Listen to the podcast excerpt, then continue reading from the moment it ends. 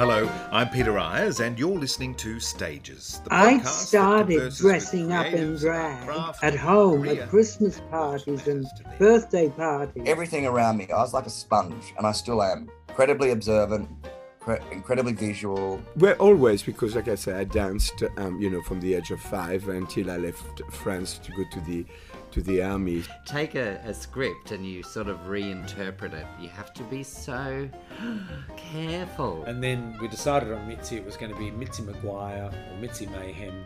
I used to choreograph the drag shows for the drag queens, so I got to know them. Lo and behold, the next morning when I wake up, here's my face on the Daily News.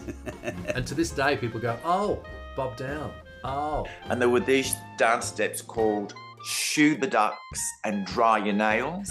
And I sat there for weeks learning how to do my face. Get me on a microphone, half pissed, and just like in a room full of people that were halfway there themselves. And then I remember when I was five, I wanted to go to this party as a fairy. I have to be able to put as much of my soul into it as possible. Lee Gordon named me coloured. Lee Gordon was a big promoter who actually started the drag queen shows off in Australia. I'll do it all again in a heartbeat, but I'll do it a little bit different next time, I think. I'd be, I would be more prepared, but I was. I mean, I was just someone from the suburbs that went to King's Cross. Hello and welcome to this very special Stages podcast mini series. I'm your host, Peter Ayres. It's World Pride 2023, and the Queer Globe is converging on Sydney, Australia to celebrate diversity, inclusion, community, and fabulousness. To mark this momentous event, the Stages podcast is saluting the cast of captivating drag divas and personalities who have been featured on the podcast during the past five seasons. They are artists who have appeared on national and global stages thrilling audiences, making a difference, healing community, and expressing unique and wondrous talents. We spotlight these episodes so you can savour a second listen, or so you can sample the delights of these entertainers for the very first time. A diva a day for each day of World Pride. Mitzi McIntosh is an adored drag identity who has worked in all the major Sydney venues over some two decades. Outrageous and subversive, with a heart of gold and possessed with immaculate comic timing, she is the drag persona of performer Graham Browning. Now residing in the UK, Graham and Mitzi were back in Sydney for their first one woman show, Mitzi McIntosh My Life in Lipstick, when this conversation was recorded in 2018. The show was presented as part of the 40th anniversary Sydney Gay and Lesbian Mardi Gras. Browning's knowledge of drag as an art form and of a Sydney now past is extensive. He is very much one of the custodians of the vibrant drag scene that existed through the 80s and 90s. Graham Browning sat down with stages three days after the 2018 Mardi Gras parade and party to discuss his show, his process, and the art of the drag performer.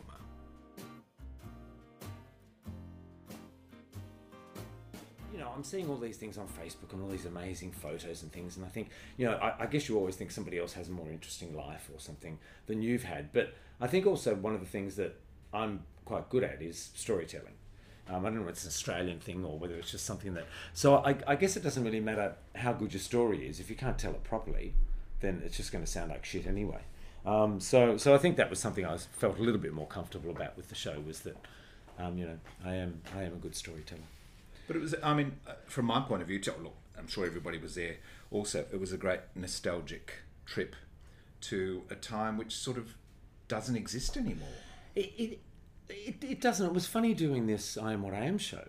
Was that I think I think the thing about it was that we're all a little bit older so we're all, you know, as I said, we're, we're mellow fellows. We've, you know, we've all just calmed down a little bit, and so all the little things that we used to bitch about and have a go at each other about years ago have way gone.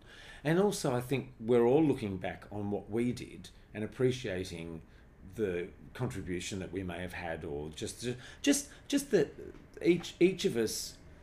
Because I said that one of the things that I loved about back in my day was that there were all these incredibly creative people around and we all push each other to be more creative. You'd see a new show open, you'd be like, "Oh my god, have you seen Maud's show?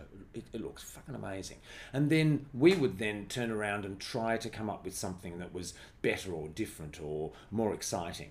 And I think, I, I think we're always inspired by the people around us. And I guess, I guess it's a, another funny thing that I find about uh, performance is that the people who dominate the scene or who are popular at the time then steer the style of what's what's being done and so people will see a show and and see something done and and they'll either try and copy it or be inspired by it. And so then you'll find that you know several people are doing the same thing. You know like i mean very strangely hip pads and drag queens at the moment. It's just and, and unfortunately that's where the culture of drag is being eroded by a reality show um, which is which is really sad. But you know, you see these little things. You talk of something like RuPaul. RuPaul. So you think that's eroding? Yeah, the absolutely. But but well, it's it's eroding. It, it, it, first of all, our culture's disappearing. Like words that we used. Uh, you know, even you know, Queens turn around and go, "Oh my God, she's so good at lip syncing," and I'm like, "No, darling, it's miming. We mime. You know, they lip sync for their life. I mime for my rent." And and it's just that whole thing of of us as performers remembering our heritage, what our drags did. We had, in, in, in my day, in our heyday, we had a quintessentially Australian style of drag. It was, and it was sort of what made Priscilla so popular, but before it, um, Strictly Ballroom and that sort of thing was this really bright, colourful, brash, Larrikin. honest yeah. And, and and and that was you know even even my style as a drag queen. I would walk through somewhere and I made sure I looked fabulous. And I'd walk up to somebody, and go, "I love how the fuck are ya? It's bloody nice to see ya." And that juxtaposition between the look, the and, look the voice. and the voice and all that sort of thing, and even on a microphone, it's "Good evening, ladies and ladies," and it was that very rough Australian, "How the fuck are ya?" sort of style against this clean drag, you know, over the top image and and that was what I loved about Australian drag. And then you start to get more and more of these people, and it's a really funny thing because, you know, I, I was reading an article the other day. Apparently, America now is full of drag queens waiting. So there's all these queens who are working out how to do their makeup, working out how to do their performance style, and doing all this sort of thing, and how to do all of that and then they're getting out there and trying to get seen and getting the Insta stories and getting the hits and getting the YouTubes and all that sort of stuff.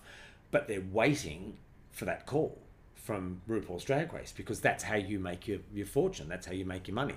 You should get on RuPaul's Drag Race. And, and, and even reactions, you know, I was out at the Imperial the other night and there's a fabulous queen called Art Simone who's, who's amazing makeup. She's big on Instagram. She's had a lot of, you know, um, overseas exposure through various platforms.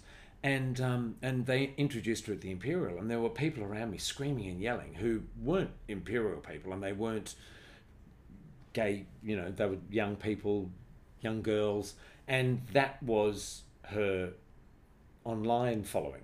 Right. Um, and, and it's a very different world and and and the, you know you don't you, you're not doing drag because you love doing it you love performing and yes you're earning your rent but you also uh, love what you're doing and you've got these queens that seem to be doing it to get the look and to get the style and they watch a youtube video and all that sort of thing so but that's just this generation i guess too in, in get- any yeah. performing discipline i mean you see it with actors and singers etc it's cultivating that audience on a, a social media platform Yeah. to um, I mean, you know, there was a uh, there's been a couple of big musical auditions here recently, and you know, uh, people were told not to audition unless they had so many thousand on their Instagram account Right, or Facebook yeah. followers or whatever. Yeah. You know, um, so yeah, it's become. I so guess, much I guess that does. I get. I, yeah, I guess that's the success of a show is that if you can actually promote your show to however many followers, then uh, you know, and, theatre at the- in the long run's about money, isn't it?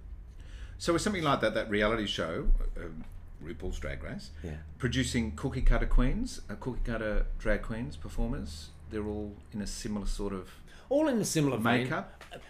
and and I guess it's the makeup. You know, you, you, you I've always said that it, it, it's fine to look absolutely fantastic, um, and and that's the problem is you're getting these queens who look amazing and, and you used to always have in drag you had social queens you had those ones that loved going out loved being seen on the on, on, on you know out in the clubs and things and would go around socializing and and they looked fantastic but there was no substance to them as a performer they they either weren't good at what they did or they hadn't honed their craft um, and it does take you a while to especially with drag because you're fighting against so many elements. Um, you know, it's, it's one thing to act just as you are, but then to act with wigs, heels, considering makeup, jewelry, um, the the way you're performing, you're constantly and and with drag, I, I guess it's sort of a little different to theatre because you're constantly thinking about the physicality of what you're performing, whereas with drag, your physicality becomes second nature to you. So the way you walk and the way you hold yourself and the way you perform um, becomes part of, and, and those little things that you notice younger queens thinking about drop by the wayside. So the way you, you know, you, you'll you'll see somebody on stage and they'll be miming away, and then they'll do a turn, and you think, let me just close your mouth, Dale. You, yeah, your mouth's not working anymore. And so having to remember to do the performance side of it and the choreography and the miming and make sure that you've got your headdress on straight and and also I think funnily enough for me from a from a producer point of view I also think about everything else that's going on. You know there were times in the show the the spotlight guy was shit. And there were times in the show where I'd sort of walk and think oh, I'm out of spotlight. Hang on a minute. Hello. And I'd sort of leaned back to the left because I'd realized you know he hadn't followed me. And little things like that where you're and I, and I guess as a performer you're always aware of your surroundings but then also there's elements to the production that you're aware of as well. So so there's all those little things that in the beginning slow you down and become a problem but as you continue to perform they just become second nature mm. um, just, one more thing about the reality show you know a, a, a, convention of the reality show is that all of the um, performers in it all of the, the people being monitored have a backstory and it would seem that you know every drag queen has this terrible story in their life, which maybe ha- have has led them to to becoming a drag performer or has saved them. A drag has saved them or whatever. Um, is that generally the rule? Do you think with the, the queens that you've met? Um, I don't think, uh, and and I, I I guess it depends on how dramatic your life has been or how dramatic you want it to be. Um, but most of the time, you, you know, especially with Australian drag, well, Australian people in general, I just think we're like, oh, you know, shit happens and we get just get on with it. Hmm. Um, whereas maybe they've taken elements of their lives and and been requested to beef them up a little bit for television. I think it's always the case. Um, you know, I heard heard that when Courtney was doing it, they said to her, look, you know, you need to be a little bit more out front. You need to be a little little more vicious and have a go at them and, and be a bit more dramatic. Otherwise, you're just not going to get TV time.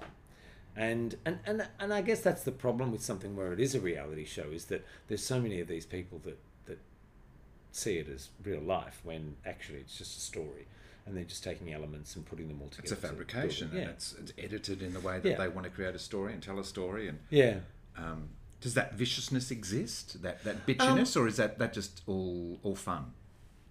I've always said everybody thought that drag was really bitchy, but it, not, but it isn't. Um, but I guess there was. We were joking the other day. Trudy and I are great friends. We've been friends for many, many years. Trudy Valentine, friends for many years, and we have probably been more awful about each other than we've ever been about other people. Um, but there's an element of appreciation for somebody's craft. As a, as a drag performer, you have to be quick witted, you have to be clever, you have to find that one part of their personality or something that you can pick on. There's, there's obviously always an element of truth to what you say, which is why it's so effective. Um, but with Trudy and I, we just sort of sit there and continue stabbing each other and say, you know, she'll say something and then I'll have a go back at her about something else and, and, we'll, and we'll laugh about it. And, and there'll, there'll be lingering thoughts of, oh my God, I can't believe she said that about me. But you also appreciate just how clever somebody is and, and how good they are. And, and I guess with drag, there's that as well. Um, but but there's always there was very definitely a clear divide in in my era, and there was we didn't actually give ourselves the name the Beige Brigade, but there was the, the more artistic side of drag, the people who thought themselves to be more colourful and, and, and, and we were quite conservative. The, the, the style of drag that I fell in line with, which was Caroline Clarke, who had come through, had worked as display at um, Grace Brothers. So, having worked in display, it was very much all about you put, you know, two or three of the same dress, you then match it with coordinating earrings and shoes and all this sort of thing. So they then dressed drag very similarly. And Caroline's style of drag was quite traditional. Um, and, and was quite theatrical and you know she loved theatre and all that sort of thing. So a lot of the music that she used was broadway shows was all that sort of thing. The performers that she loved was you know bette midler and all that sort of stuff. So it was quite traditional in her in her style. And that bled through into the style of drag that we did um, so all of our costumes were, yes, they were theatrical costumes, but they weren't way over the top. They were practical costumes. They could be transported. They, you know, three people could be on stage at the same time. Whereas you had groups like um, the show bags, where none of their costumes matched. Um, you know, they didn't coordinate anything. They basically would say, all right, we're doing a 60s show. Then they would all go out and source their own look. They would source their own bits and pieces, and every week it might change, but they would also outdo each other in the wigs that they would use or the style that they would be. And so there was there was this divide between the two drags, and, and because we all wore beige shoes, um, we got known as the Beige Brigade. But also, I guess the dig was is that we were quite beige in our performance as well. So there was this, and, and Caroline also noticed very much a divide between Oxford Street and the inner west. So whenever there was the, you know, the, the drag industry variety awards, when they had the drag awards, Oxford Street would very much feature, but anything that was done outside Oxford Street wouldn't. And so there was always that divide between us, and, and we would be watching what they did, and obviously they were watching what we did as well. But but it was always like, oh, you know, you're not as good as, or in the papers there would always be photos of all of the shows that run in town, but very few of ours. And once every now and then they would do a feature on the Imperial, but not very much. So so I guess there was that divide between us, and and there was we we were always a little bit jealous of their fame, jealous of how much exposure they got. Obviously, working at the Albury Hotel, it was the most popular hotel in town. So there was always that, and and so you know we would all have little digs at each other, but not massively. Um, I, I guess also one of the things that drag's really good at is being two faced. So you know, whenever we saw each other, oh, darling, how is lovely to see you. And afterwards, oh my God, did you see what she was wearing? But um, but yeah, there was there wasn't there wasn't a huge divide, but there certainly was friction. So, so for the listener who may be uninitiated, you know, you've, you've spoken about various people there, Caroline, and and venues like the Albury and the Imperial. So, so we're talking uh, 80s, 90s? So I started late 80s. Right. Um, you know, Oxford Street was in full swing. Everything was fabulous, um, and and I first started going to the Albury Hotel, um, but also socialising at the Flinders Hotel, at the Unicorn, which was just up from the Albury. And this was this was a golden era. It was a golden era. Oxford Street, wasn't yeah, it? And, Oxford. and and many of these venues no longer exist. They're closed oh, down. Yeah, a, a, lot of them have gone, and and, and it's um, you know, I get it, it people must be doing th- theses on why this is happening and what's going on, and and I guess it is, you know, we always said acceptance is a two-edged sword. Um, you know, you we accept they accept us, we accept them, um, and and more and more as we're accepted outside society, our those safe places that we we had those those little havens where we all congregated and communicated slowly start to disappear because you know our generation aren't going out as much anymore. The younger generation don't really care where they, where they go, go yeah. or where they socialize. Because yeah, they um, seem to be accepted everywhere. yeah and so uh, and and so it, it it just becomes and it's a really funny thing because everybody's like oh, why do we need to celebrate it? And and to an extent i sort of say well okay look you know we have we have a National Italian Day or something like that. We we celebrate various communities. We celebrate the Chinese community. um, you know, there's no reason why we shouldn't celebrate the gay community. And and, and I guess that's also something that I think's great at the moment is there there does seem to be a certain amount of nostalgia going on, but also part of what I love about Facebook is that everybody that's on it who is of an era is starting to post all of their photos and put little stories on and all this sort of thing. And and I think, funnily enough, that's actually communicating really well with the younger generation and they're understanding a little bit more about what has happened and where we have come from. And and there does seem to be a desire from a, a section of the younger community to understand and to learn about what's happened and, and what's gone on. Uh, more so than in recent years, because I there was a, a great deal of ignorance amongst Yeah. the younger community. Yeah, I think, what went before. and, and and maybe I don't know, maybe the yes vote has inspired a few people. Maybe it's woken a few people up, um, but but but there does appear to be, and, and you know, maybe it's just me seeing people posting more of it, and maybe it's an older generation determined to try and preserve it a bit more. Um, but but there does seem to be a, a larger percentage of the younger audience that are interested, which I think is a good thing. Or, or even if it's just documented, I think it's great. Yeah.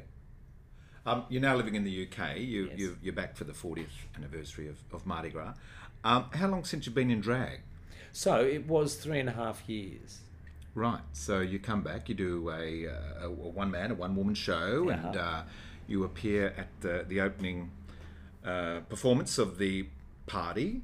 Um, how was it getting back and dragged? Is, does muscle memory kick in? Was, Um, did you have to sort of wriggle I- back into it? Oh, I was I was well impressed with myself.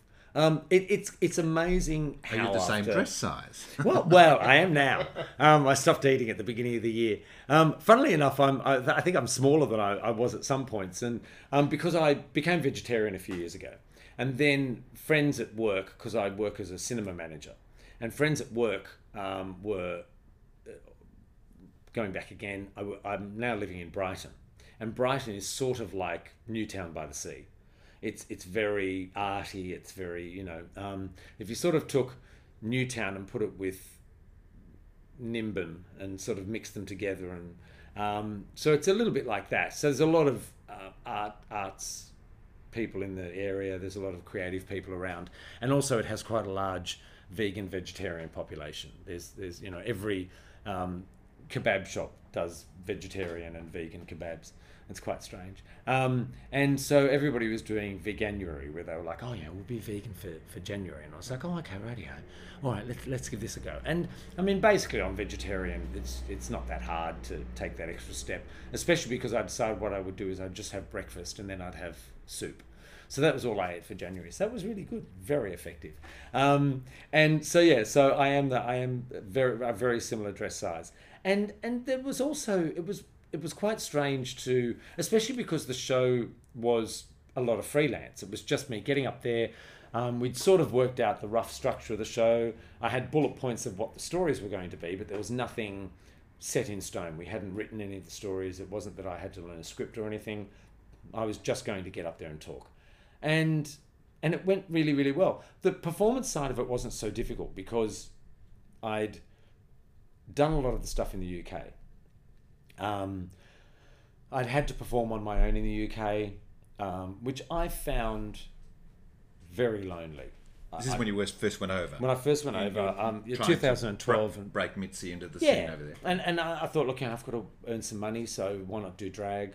Um, so I started to do some drag, and it just didn't really go down very well because the UK scene is completely different to any other scene in the world. In what it's, way? It's very vaudeville, uh, pantomime dame. Um, their drag queens are. I mean, one of the things that that if you're going to be a pantomime dame, the the quintessential pantomime dame is rough and ready, even if they are. And again, I guess it's sort of bleeds back into that Australian mentality of you have this pantomime dame who comes out who looks absolutely gorgeous, um, and and but it's a it's a most definitely a man. No matter what you say or do, there is no way that the children are ever going to be confused that this isn't a man in a dress. Um, and when the baddies come out, they're all like, "Oh, don't you tell me what's bad about this, Aisha!" And the ugly sisters are the ugliest, ugliest of sisters, and so that's that's part of what drag is in the UK as well. Is What- that how the, the drag scene has grown from those pantomime roots you- you're Um, about? I- I don't Are you know- seeing those type, the pantomime dame types of drags in venues? I, th- I think I think there's an element to their performance. Right. They're not. I I mean, they're certainly not the over the top costumes and the big wigs and all that sort of thing. They basically wear sequin dresses and you know hairline wigs. Um, but there is an element of pantomime to what they do, and certainly vaudeville and and, and those old style performers of the one liners and the um, sing-alongs. It's all very much sing-alongs in the UK. Right. All the songs that they do, um, they're they're good singers, so they might be mid West End performers, but in full drag and successful on the gay scene as performers. Um, and all of their songs have that they do the same sets over and over again. Um, and people get to know the music, get to know the sets, get to know. They even do like they have sort of callbacks where they come out and they go, "Hello, how are you? My name's Bagger. Bagger Chips. Bagger," and they they go, "Chips. Bagger Chips," and so they have these Right. sort of sayings that they have in their shows and and um, Cat, catchphrases. yeah, yeah, which, uh, and the and audience know. yeah, and that's and that's their style, and and they also have that gentle, misogynistic, racist style to what they do, um, and that works really well for the British public. They love being made fun of, but they also love getting involved, and so they'll come out and oh look at you, you dirty fat dyke. And they'll have a go at some lesbian in the corner. And what's your name? Jack. Hello, Jack. We're going to call you Jack. And then they'll come back to Jack the whole way through the show. Say, oh, how did you enjoy that, Jack? There's more fucking glamour here than you've ever seen before, haven't you? I bet you've never tried a pair of tits on. Come here, darling. So they'll do all that sort of stuff. And that isn't what I do. And so I, you know, I, I, I did my shows and I did my mime, but it wasn't live. And also, you know, they could get up there and wear one dress and perform for an hour, whereas I'd be lugging around six costumes and six wigs and huge bags. And because I was the only person on stage, I'd have to be running off stage and doing as quick changes as possible, running back on again, sweating like a grunter. I'm just really like, oh, do you know what? I can't, can't, be bothered. So was Mitzi too confrontational, or, or just too different to what they were used to? too different Right. just just too um, too bland if anything Yeah. because they don't sit and watch they don't observe and miming drag requires you to look at me Hmm. because i am miming the words to the song and you will a show. understand yeah and also the songs aren't your normal average sing-alongs i even had I, I tried to include songs that they would know better and all they did was just sang over the top of all of the miming. So when I was, so I did Bitch, which is the Mummy Dearest, um, and I edited in and out of the song Meredith Brooks' Bitch going back into Mummy Dearest going back into Bitch. But every time I stopped this, the music and went into the miming dialogue, they just kept singing over the top because there was a song. Well, I'm a bitch, and so they would just go into the second chorus and they keep singing. I'd be up there thinking, I'm miming, shut up and watch me. Yeah, And they'd all be pissed as farts. And, and because the show goes for an hour, they dip out and dip back into the show. So it's not like where you stop, you sit and watch, you enjoy the show, then you go back to your drinking. They wander around, they go and get a drink at the bar. Somebody and then somebody will say something. I go, eh, or they might hear a song and they think, oh, I love this song, and then they'll start singing along, and then they'll just dip back out of the show. And so that's why the show goes for so long, is they dip in and out of it, and also they don't they don't watch. And so when I did my shows, they they didn't want that. They wanted this type of show that they liked. They and and and it's funny because nowadays a miming show may work better than it did because of RuPaul's Drag Race. But then also the difference now is that I'm of an era, and I don't know whether it would work. But but yeah, it was. It, and- and there was also at the beginning of me going over there, there was this realization that I had this incredible support network in Sydney. Everywhere I turned, there were people who knew me, people who I knew, people who had been with me from when I first started drag and had seen me grow up, had appreciated what I'd done, had seen everything I'd done in the community, the shows that I'd done, all that sort of thing, and had grown to know me as a performer and like the style that I did. And I just thought, "Do you know what? At 45, I don't think I can start all over again. I just don't think. And it must happen with theatrical performers as Mm. well, who get to a point where they're secure in Sydney and they think, oh, this is great. I'm going to try and hit the American market. You get over there and find yourself standing in the supermarket in the middle of LA thinking, what, what have I done? Absolutely, and and that's fine when you're young. I think you can, you know, get that enthusiasm and, and all of that. But I just thought, you know what? I've, I've done all the dance parties. I've done all the going out, socializing, dressing up just to be seen, going to various venues before I go to work so that people see me, getting my face in the papers. I just thought I can't. And especially, I think logistically, the UK is a lot harder to do that sort of thing. You know, you're traveling all the time. You're going to, you know, in in Sydney, you work in Sydney, and every now and then you might go to other cities. But certainly as a drag queen, I just worked in Sydney.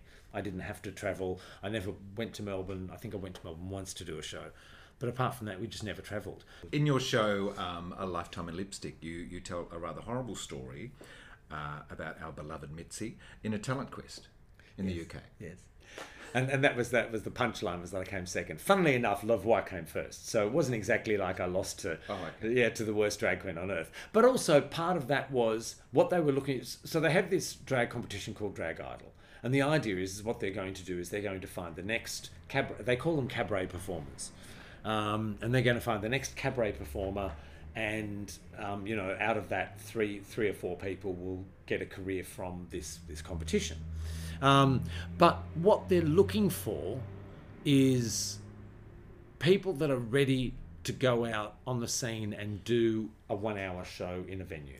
Because from Drag Idol, you get bookings at various venues, um, you get um, like a, a circuit tour where you can work with every venue. And so you go out and do it.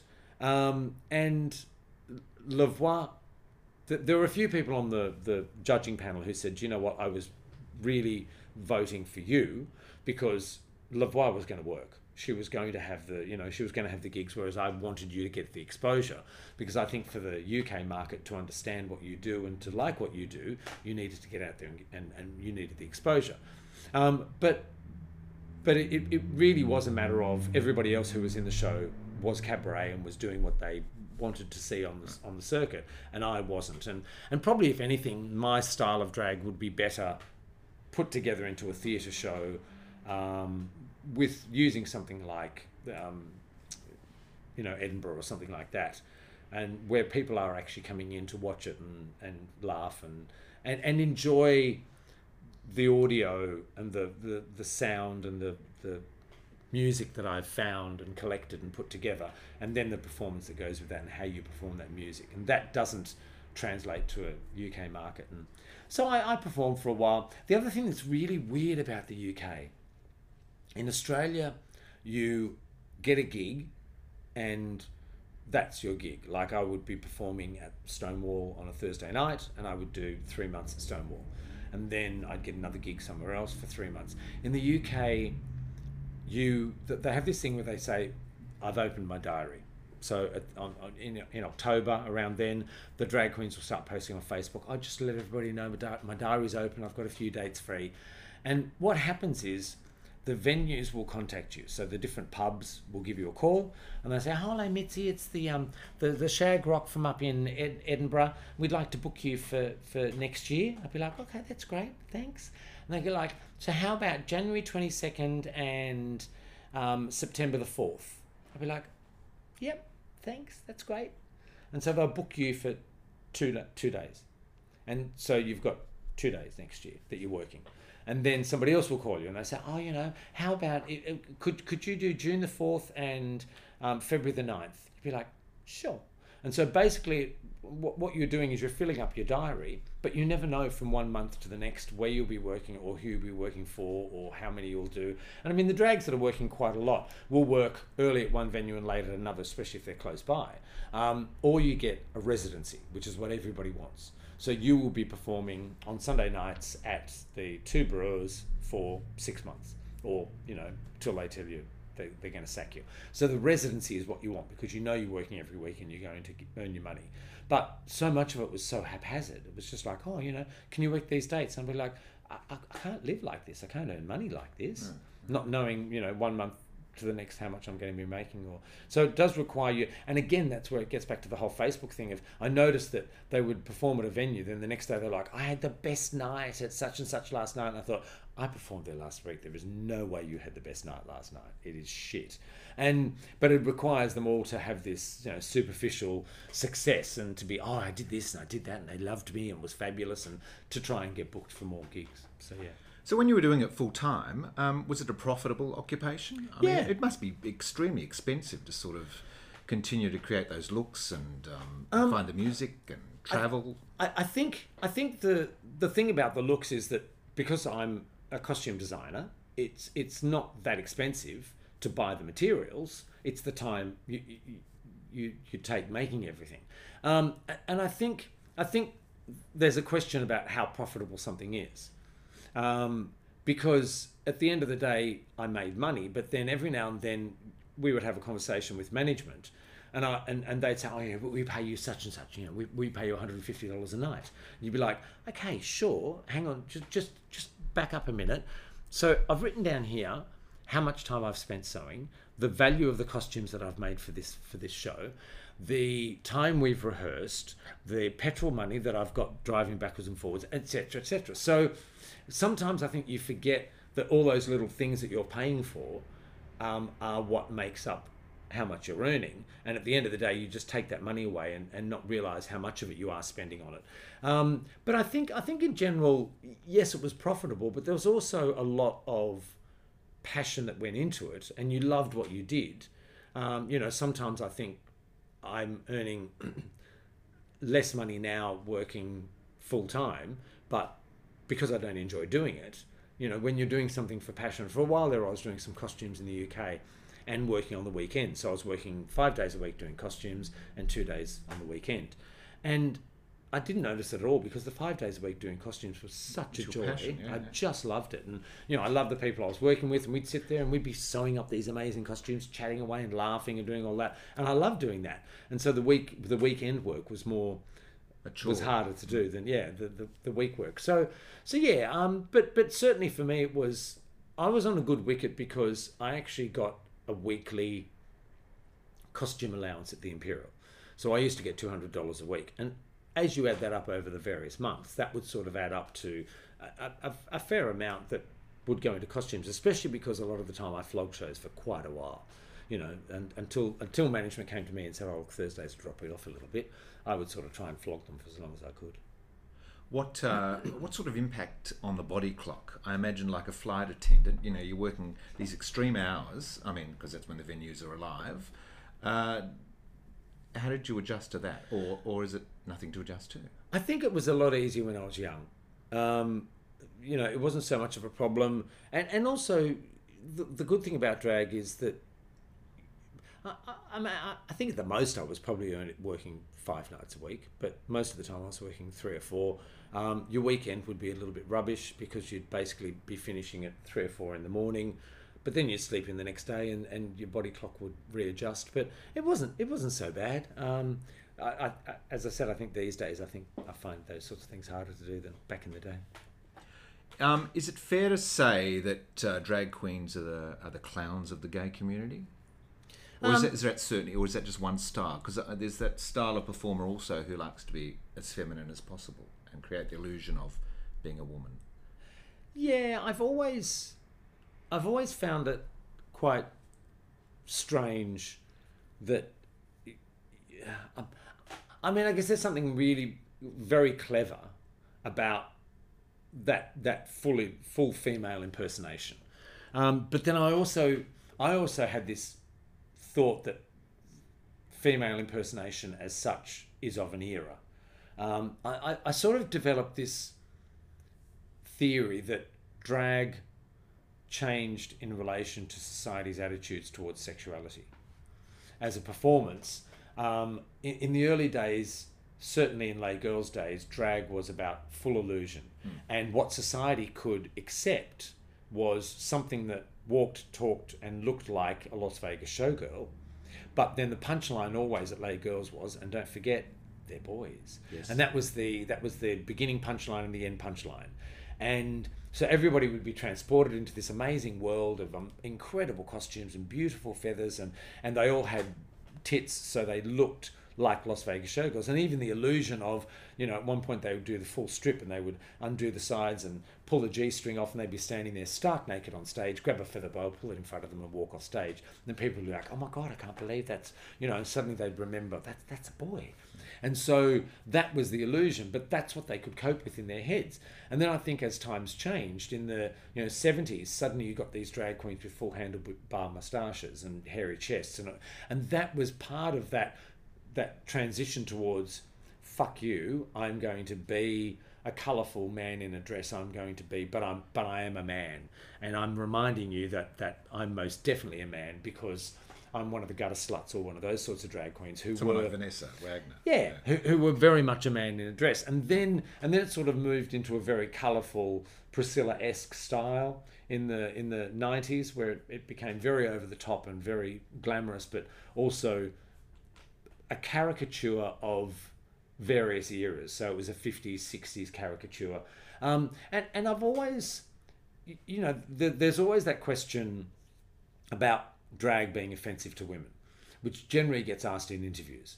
It's it's never really anything I've encountered before, um, but then I I think that's also because I am more of a performer than an impersonator.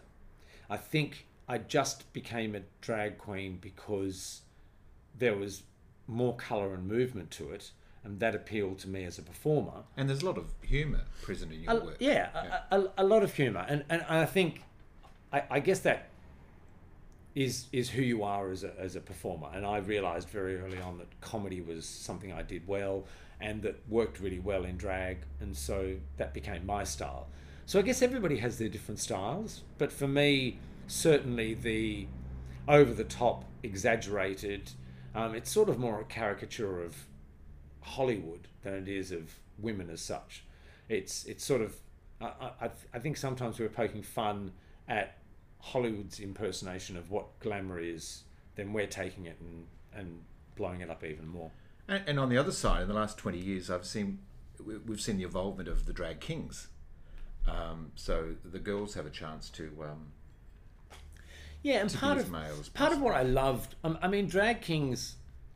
Sometimes I see some drag kings, and again, I think, I, I, I if the illusion is is fabulous, then I guess that's where the trick is. Somebody who I love, Sexy Galaxy, who does drag, but she does drag as a drag queen would do dressing up as a man. So her drag is very much big makeup and and colourful style and you know huge sort of beards and wigs and and it, it's very very much drag as such. Um, and, and and and I guess it gets back to this whole question that's flying around at the moment about women doing drag and all this sort of thing. And I think I think drag can be anything anybody wants it to be. It's just a matter of finding a character and amplifying it as much as you possibly can and just pumping it up and and just going way way over the top and that is what to me that's what drag is it's about finding you know that extension of everything and just going to town You have a great um, repertoire of novelty numbers, numbers which are a bit different. I mean, uh, that, that part of your work, you must be on the constant lookout for things that have not been done before, that are a bit different, that are funny. I, I was, and I find it really hard to stop myself. Right. Um, and and and it's so so much an important part of drag is the audio, is the soundtrack. Um, and for me, that was always something I was fascinated by. I've I love editing. I love, and and and when I'd be putting a show together, you'd you'd come up with a concept, and I'd come up with an idea, and the first idea you come up with is the most direct, basic idea of what you're going to do. And then you sit with that idea for a while and you find as many, like, I mean, I mean, there's different sorts of shows you can do, but, you know, you'll generally find a theme for a show. And once you've found a theme for a show, you'll then start collecting music that you can use in that show. And especially for me, audio that you can use in that show. So if you did space, you'd then find, you know, you, you think, all right, am I going to use some Star Trek? Am I going to use some various things? Lost And in so, space. Yeah, so you'd find all those little elements, and then you would start blending all that together. And am I going to do a medley in the middle of all the most famous space shows that there are? And are we going to do a little bit, little bits of audio from those shows? Um, and then you'd. uh, and obviously these days it's quite easy to search words online or music online or things like that. But in, in my day, you would start to collect a repertoire of stuff, and you would and you'd hear about songs that people may have used in the past. And that's the other thing about performance is that it, it just goes round in circles. So I did a space show 10 years ago, somebody did a space show, back in Capriccios they did a space show, etc. So that sort of theme just continues to evolve. And in 10 years' time, somebody will be like, oh, you know, what about we do a space show and think that they've reinvented the, the wheel. but but those sorts of things happen all the time. So you, you might collect ideas from other people's shows or you might collect music and, and then also you get told about songs that exist. Um, so I might find a song that nobody's found before, but then I might be told about a song.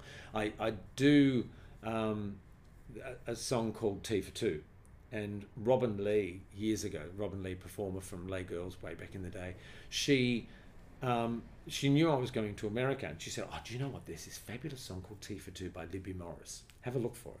I was like, "Oh, okay, radio," and I got to San Francisco, and I went into this record shop at the top of um, uh, the, the the main drag on Castro Street. uh, Castro, and um, I had hate in my head. And um, there was this queen in there, and I went in and I said, "Oh, look, I was wondering if you have um, Libby Morris." And and said, oh, darling, yes, I have. Uh, do you know I do all I do all of the soundtracks for for Lypsinka. I do all of her music. I do all. Of, yeah, I've got. And he pulled out like three copies of Libby Morris. I was like, "Oh my god!" And so I bought two because whenever I bought records, I always bought two of them. Um, and so I bought two of those, and it, it's a phenomenal song. It's absolutely fabulous. The way she performs it, etc. Um, there's not really much else on the album that's great, but there's that one song. And so many albums that I bought and so many that I collected. And again, this came through Caroline Clark because Caroline had known a lot of performers from the old days, um, but also, funnily enough, we would be we would be flipping through records in um, down on Pitt Street at the record stores, and she'd pick up this milk crate and she'd be flipping through it, and she'd literally be pulling out one after the other, after the other, after the other, and she'd turn to me and she'd go, "Oh my God, some queen died this week." And that was literally the what what had happened was people were getting rid of estates of people who had died during the HIV/AIDS crisis, and they would just take the records to the record shop, and um, and we'd be sitting there, and and also in those days, the only way you would get some of these records is if some queen who was a flight Travelling, attendant yep. or something like that, or had enough money, would go to the states and they they were a collector. They'd buy these various records and they'd bring them back, and so you would find these records and. And um, you know there was um, the, the the Playgirls record, which everybody used in, in Les Girls and all those sorts of things, and, and that was famous as, as, as a record that nobody could find, and, and, and I eventually got a copy of that because I got uh, Maxine DeBarry, who used to do all the records for, used to do all the soundtracks for Les Girls. She was moving house. She had to move into a smaller flat, and she said, "I'm getting rid of my record collection." I was like, "Oh my god!" And so it's just that that thing of finding those sounds, finding those um, amazing tracks that nobody else has, um, and those. And, and, and then also I used to try and find cover versions of songs all the time. So I'd be constantly buying records that had a song on it that I recognized was an incredible version of a song. Like it, it, it, it might not be, but it would, you know, I'd, I'd recognize the title and then I'd be looking at the, the actual label of the record and find the artist and realize that yes, it was that song. It wasn't just another title. Then I'd take it home, listen to it and go, oh shit. No, all right then. So I'd put it back into the record collection. But every now and then I would find something amazing that, um, and that's also what makes me sad about music is that there are songs that I still know of that I've never found. I don't think I'll ever find. Will never be put onto CD. I mean, there was, funnily enough, there, there was this amazing version, of this song called Craving, and it was on the You Be the musical. And um, Caroline showed me, I've got the musical on record. And the other day I was Googling and doing something or other, and I looked online and I found it. It's been released on CD. And I was like, oh my God. And then I thought, what do I need it for? What am I going to do with it? I don't really need it anymore. but yeah, it's it's just that constant search and that that and, and, and even you know lines from films and things like that. Every now and then you'll hear a line and and back in my day, what I used to do is record all the TV shows. So I actually used to record all the TV shows on on video, VHS. and then I'd put them all onto cassette. And then when I eventually got a computer, I took all of those lines that I'd put, and, and I would take single lines off. I then recorded them all onto computer, tidied them up, and divided them up into sim- single files, and then basically wrote what the file was about or what the words were in the file. So if I searched for it, I could find it. So that was what all that was about, and creating that. And that's what I loved about editing was painting that picture with sounds, finding, and, and then also one of the other things that I used to do whenever I was doing dialogue, I came up with this trick of of finding little sounds in the dialogue. And so if there was a word and I needed to find some way to trigger that word, I would take a breath from elsewhere and drop it before that word. So I would, I'd cut everything up and drop little sounds in so I could hear them. And similarly, the other day, you know, it, it was funny. I was on, on the way over here. I was listening to ABBA, and there was this um, sound in the background of, of like a, a percussion instrument, and part of what is the humor in drag is you're listening to a song and you're finding sounds in that song and then you're then performing that sound and suddenly you pull out an instrument and you start clicking it like this and people think it's hilarious that you're miming the instruments that are in a song. And so it, it's that thing of finding little bits in song and every now and then you'd find uh, there, there's this great version of um, uh, by the chanter sisters of band of gold since you've been gone, been gone, all that. And then the sister just stands in the background yelling things. So the, the one sister's singing it. And so she's doing the version of it. And the sister's going, gone, all that's left is a band of gold, band of gold, all that. And she's just screaming. It's just the most beautiful song. And I've always wanted to do it, never did. But it's that sort of thing where you find these crazy versions of songs and you think, I can't believe somebody actually recorded that. Because I'm limited I- I've never recorded anything to, to put in a show. I've always wanted it to be because part of what I think is my is, is the talent of drag is finding pre-recorded everything and putting it together to make a story and to make a, a and to paint an image. But that's also part of what I learned at some point during my career that I love about drag is finding those phenomenal vocal performances, but also those character actresses that had such beautiful voices and the sound of that and and th- there was this wonderful line that that I took out of Prisoner that really meant nothing at all, had nothing to do with Prisoner. But the other day I did um, a, a piece of dialogue which was from some um, actress who was talking about dildos, and she was like, "I have two sorts of dildo, one one for one sort of penetration and one for the other," and she bangs on about that. And at the end of it, I cut this line from um, Maggie Kirkpatrick where she finishes and she says. Thanks for sharing that with us, Princess. and it's just dripping with sarcasm. And there's this, and, and it's the most beautiful line, and the way she delivers it, and and it's it's part of the joy of drag is being able to steal these people's talent and and be able to put it into a show. And and and then there's also that really interesting thing about finding three or four ways to perform exactly the same line that is no different. The the sound of it's the same. It's a pre-recorded track that you're doing. But there was when we did um, the sound of music and and she turns around she says so we need you to go look after um, it, it's a baron. He has seven children. And she says seven children? And i mind that first of all with surprise and then with sexual interest. And the laugh that i got from realizing and, and, and, and i sort of thought oh my god there's different ways i can mime this line. And so you you, you can find in exactly the same tone, you know, because nothing's changed. It's just that you're going seven children, and you're sort of raising an eyebrow and thinking what I could do with seven children, and it's just all of that story that you're painting behind that look on your face and behind that reaction and how you do it. That's part of what I love about drag.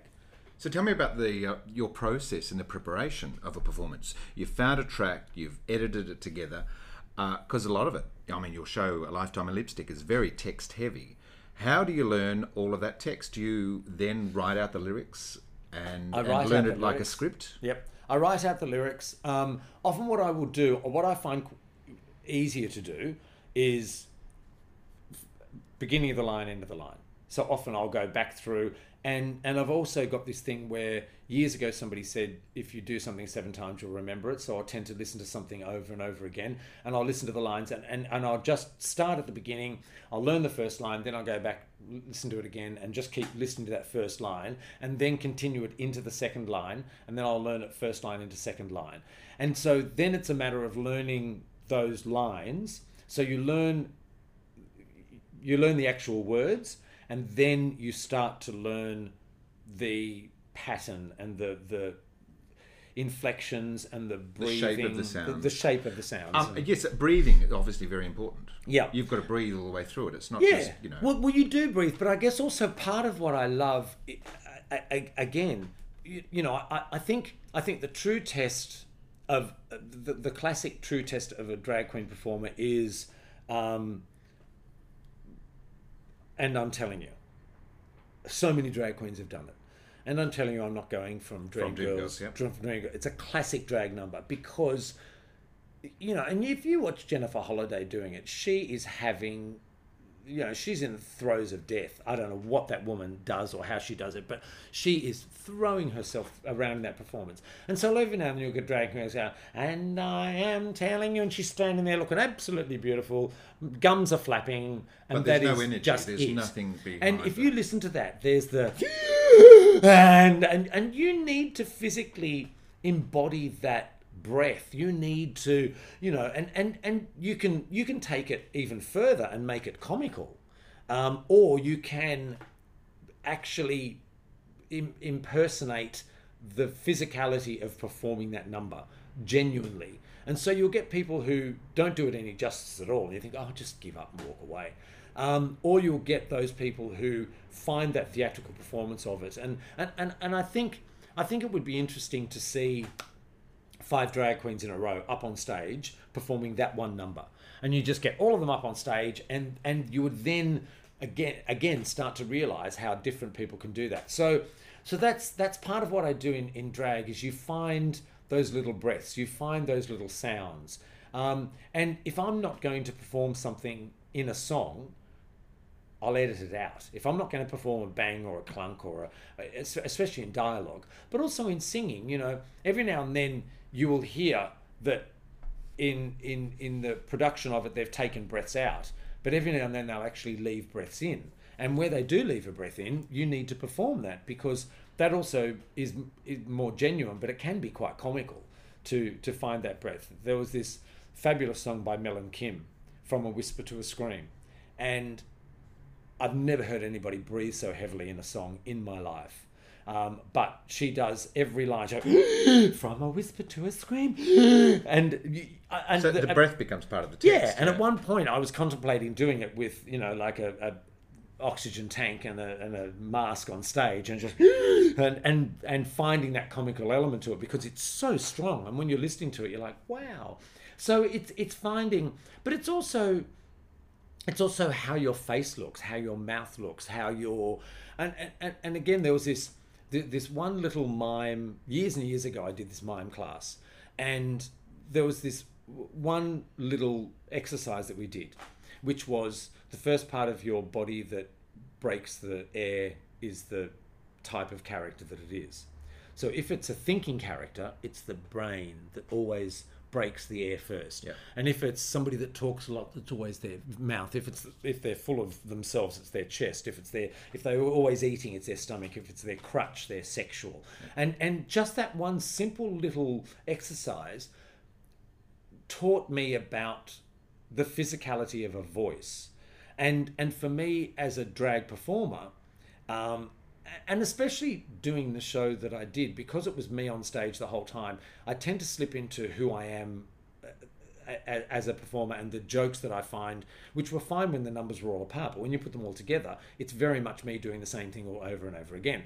So what I wanted to try and find, like the opening song was Lauren Bacall, and it's um, Welcome to the Theatre. Yeah, and and I and I I almost physically glued my fists to my hips because I wanted it to be this very welcome to the theatre, to the magic, to the fun, but pulling my hands back in all the time because she wasn't big and over the top, and it's Lauren Bacall, she's quite masculine.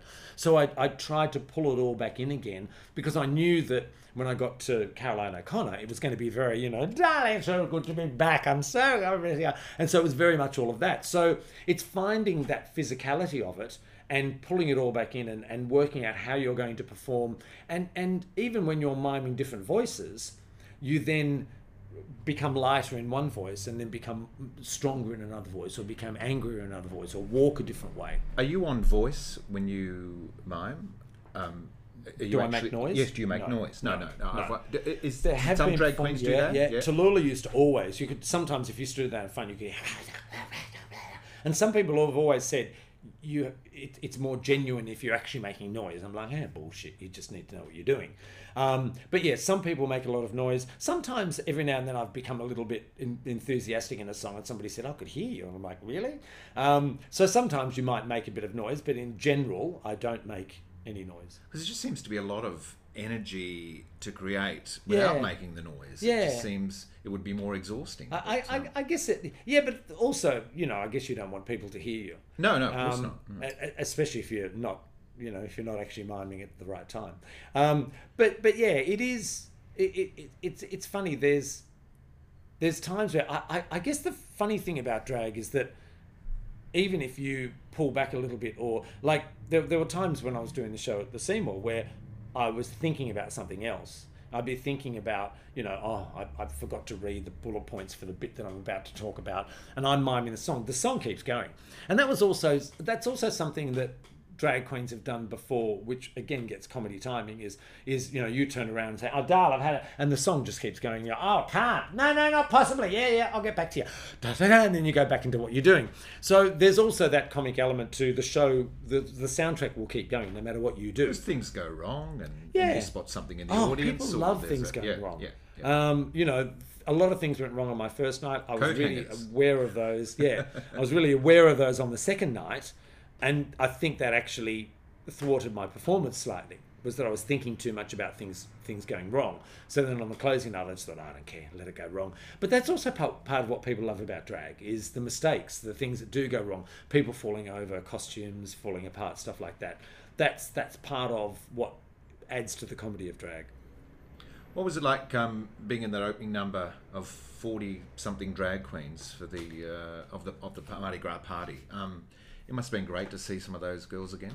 It was, and and as, as I said earlier, we, we're we're sort of all looking back in a reflective mood about the past, and you know, um, also looking at people reposting the other versions of that that have happened, and and the other performers that weren't necessarily there, performers that have died in the in, and and that's also something I've been really worried about, is that I, I always said, do you know what I want? I want them to sit all of the girls down at a table, Robin Lee and all of those lay girls, and just put three bottles of vodka in the middle of the table and set somebody recording because they have so many incredible stories. And and you realize when you do something like the I Am What I Am number that some of those girls have gone, and those it, since we've done that, there's some incredible history that's disappeared, and you'll never get to ask Simone Troy that question, um, or have a chat with her about various things. And and she's had conversations with people, but you know when when it becomes somebody telling somebody else, "Oh, I heard this," and um, so it's it's it's nice to see them all again, and and and also to remind the community that this is, uh, uh, you know, three generations of performers that have influenced who we are as a community and have been out there jumping up and down and yelling and and and again, I guess something that I touched on in my show was the various, you know, me coming out in '88. So we had a, you know, uh, I am what I am in '88, and then we had another one in '98 and 2008. So during that whole period, there've been all these drag performers who've been out there performing and and shaking buckets and being part of our community and shaping who we are as you know so many I, I guess a lot of the time people come up to me and they say do you know what's amazing is when I first came to Sydney, I came to see your shows and I came to the Imperial and, and, and this sort of thing. And, and so we were sort of the, the visual reminder of what happened for them back then. And, and here they were standing in a pub and we were the excuse that they could actually stand there on their own and watch a show and then eye a boy off or go chatting to somebody or something. But but you know, there was a show there so that they didn't feel like a shag on a rock. Um, and they could look like they were doing something they should have should, should have been doing. So I love that so many times everybody's social life revolved around the show that they were going to see and the, and then and then that I'm then a reminder of that past and, and what they did and where they went. Will you be back with another show? Um, Trevor's talked about it. I sort of worry that I pulled out all the big guns for this and I've only got a few pistols left. But it depends on what sort of show it is, I guess, and, and, and what angle we take. Because again, part of what I love about what, what I talk about a lot is music and, and where music comes from. And there's a fabulous song called um, Fiji Fanny by Elsa Lanchester, which I just love. And it's a, a wonderful song. And there's another one called Irving by Rose Murphy, which is a, a wonderful song. And so it's just maybe what I can do is talk about the songs and talk about where they came from. And of course, there's you know it's finding that angle, isn't it? Yeah, yeah. there's there's Mrs. Mills who you know I used to do um, Downtown by Mrs. Mills, and she was apparently this eccentric old opera singer who was shit, absolutely shit, but but had quite a bit of money. And so there's a, an album of Mrs. Mills at Carnegie Hall, and she she hired Carnegie Hall and gave out tickets to people so they would come along, and she whistles, and her her style of whistling is that what what she did was she would put ice in her mouth and she believed that the ice would would, would make her whistle better. So i used to do the song and so there's this bit at the beginning of the the musical break in the middle where you hear her go and then again and i thought what the fuck am i going to do? So in the in the number that I did, I actually put teeth in, and then took teeth out. And so that sound of putting of her putting ice in her mouth, I actually made it her putting teeth in and taking teeth out. And so there's those sorts of things where there's this amazing story, but also a, a bit of a story as to what she actually did and where that sound came from. What you need to do with drag is observe and absorb. Um, I I used to go out and watch shows and a lot of the time, and, and what I saw in performers was things I liked and things I didn't like. And I would then take that away and I formed who I would be as a performer from things that I found appealing and things that I wanted to, whether it's whether I was inspired by or whether I wanted to copy. But but there wasn't a direct impersonation of any one person, but there were things about performers that I loved. And I'd be like, oh my God, I love how they do this. I love how they do that. Um, but I also don't like how they do this. And so you're, you're a sponge. Yeah, and, and yeah, and, like. and, and so there were, you know, I mean, I loved when I first was going out on the scene. Cindy Pastel was just, I loved Cindy. I loved her style, you know, how she performed um, all that sort of thing. And and so you know, and then I also saw Sky Brooks, and I loved what Sky Brooks did, and particularly my the, the way I edit music and dialogue in music was totally inspired by Sky Brooks, because Sky would just and Sky was crazy. Again, this is where you find what you like and you find what you don't like. I loved the fact that she managed to weave dialogue through songs and things, but Sky had no direction in shows. She would just start at one point and you know it might start with i am what i am. I am what i am. You know what you are? You're a big man. And so she'd drop this dialogue in. And then 45 minutes later after costume changes and shit flying all over stage and and you know she used to have five performers but she would have them run off to get changed to come back on and do a line and run back off again. And so they'd be changing and there'd be costumes going everywhere. The first week the costumes wouldn't be ready, so they'd have half of the costumes and then half of other stuff. And then the second week, they'd be wearing half of what they wore the first week, but stuff had fallen apart, and and was, it was just messy. And I decided that that element of it I couldn't cope with. I had to have more structure to drag. So I took the elements of Pleasure Pact and the, the commercial elements and added in bits of Sky Brooks. I had a conversation with Doc Dingle one time where he didn't feel that I became who I wanted to be as a performer until Caroline and Legs weren't influential in my life anymore. Um, and I was very influenced by them. And They, and and and and I and I guess as a young enamored performer, I wanted to impress them and I wanted to do what I thought would make them happy. So I followed a lot of their beliefs and their friends became my friends and their enemies became my enemies and, and then after both of them had passed away, I had to make decisions for myself. So I became my own person. So is that when you think Mitzi was born? Um, I think Or obviously I was fully realised? Yeah, I, but I think I, I was fully realised as as a producer because I could produce shows that showcased who I was as a person, and and and as much as I was a performer performing in other people's shows, I was then a performer performing in my shows, and so I could so so I think I think what you see of me is everything that I've put into it.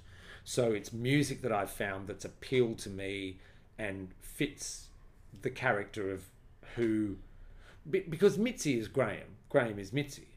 Both of us it was funny when I first started drag, I made a conscious decision to separate the two in the sense of I wanted to be a drag performer, but I also wanted to have a life as a gay man.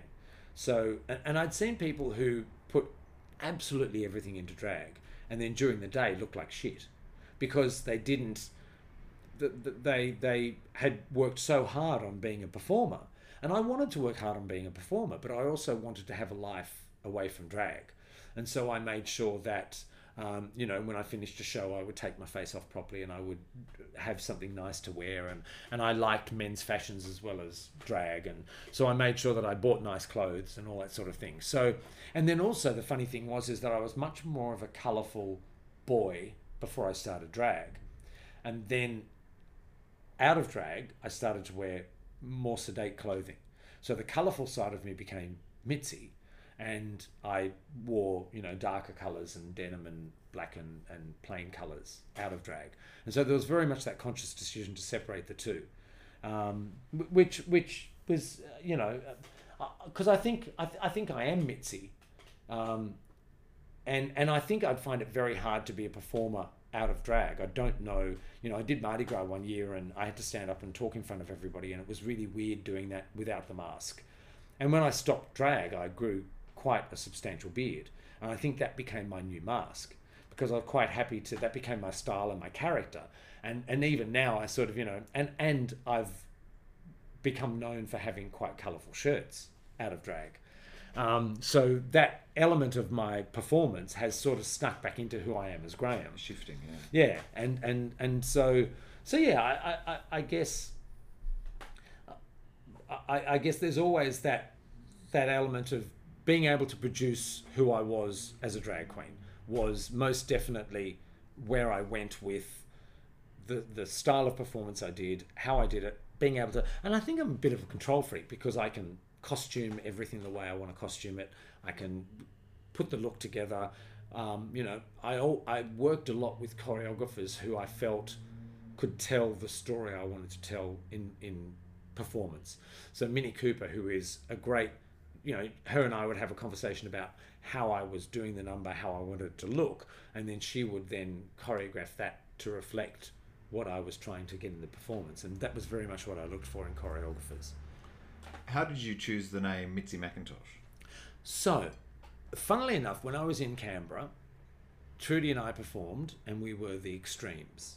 That we were called the Extremes, and even even at the end of the show, I would say, and don't forget, um, the boys are going to be back in half an hour with another show. And I don't know why, but I insisted on us being referred to as the boys. And I think this was my whole thing of us being actors rather than being drag queens. Um, and then when I came to Sydney and I started performing Scooters, they said, "Well, we need to advertise you. You need a name." I was like, "Okay, radio." And and I had, I'd sort of developed this. I'd, I'd been listening to. I loved um, Doris Day, Tunnel of Love, um, Lulu Dream Lover. There was a few other unknown artists, but the style was very much 60s. It was very, very much that 50s over the top style. And so Trudy and I sat down and, and we spoke, and she came up with Biljana Boljuzovac, who was a girl she used to go to school with. And I was like, that is fucking stupid, shut up. and I can't be. And, and then the other one she came up with um, was Violencia Domestica. Um, and then, but but we'd sort of settled on two 60s esque names, which were Gidget or Mitzi. And so we sort of looked at Gidget Fidget um, or just something that, that had that sound to it. And then we decided on Mitzi, it was going to be Mitzi Maguire or Mitzi Mayhem. Um, and then eventually we just decided on Mitzi McIntosh because I had a bit of a ring to it. Um, and funnily enough, years later, I came up with this idea of changing my name to Mitzi Mitosis. And, um, and I loved the fact that, you know, because at the time when I came up with the name, no one had names that had double meaning. Because you had Cindy Pastel, you had Pat, Gen- Pat, Pat Gently, I guess, did, but she originally was Twisty. Um, you had Tallulah Bright, you had Legs Galore, you had Robin Lee, you had Monique Kelly. Yeah, no, nobody had. They were just all just names. Um, and so I did an, uh, an interview with Stephen Elliott, um, Priscilla, and I told him that I had this idea for this name, Mitzi Mitosis. And in the film, Mitzi is called Mitzi Del Bra. And then I did this interview with Stefan, and then when he opened the stage show, Mitzi's name changed from Mitzi Del Bra to Mitzi Mitosis. I was like, you fucking ass. You stole my bloody name, you. Where's my royalty? Exactly.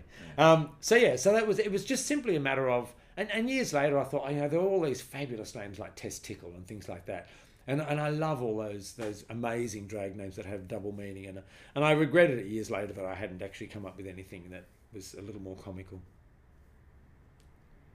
Oh, I think it's fabulous. I mean, know, and, and to meet the woman herself is um, that's where Well- the, the comical is. Well, I guess, and, and eventually it just becomes, oh, it's Mitzi. You know, people don't think about the name, but No, but not at it, was it's always, you know, when you have names like Penetration and um, Tora Hyman and things like that, it's quite funny that there these fabulous names. Yeah. But, but but that Mitzi McIntosh harks back to a And- and a bygone era, yeah, which is great. Um, look, it's it's been fantastic chatting. Um, Thank you. Sydney Good has luck loved. cutting that down to an hour. we might just leave it. Um, Sydney has loved having you back in town, um, and and seeing the show was, was glorious, and we certainly hope that you're back and uh, with another show and uh, well. and safe trip back to the UK. Thank you very much. It's lovely chatting. Yeah.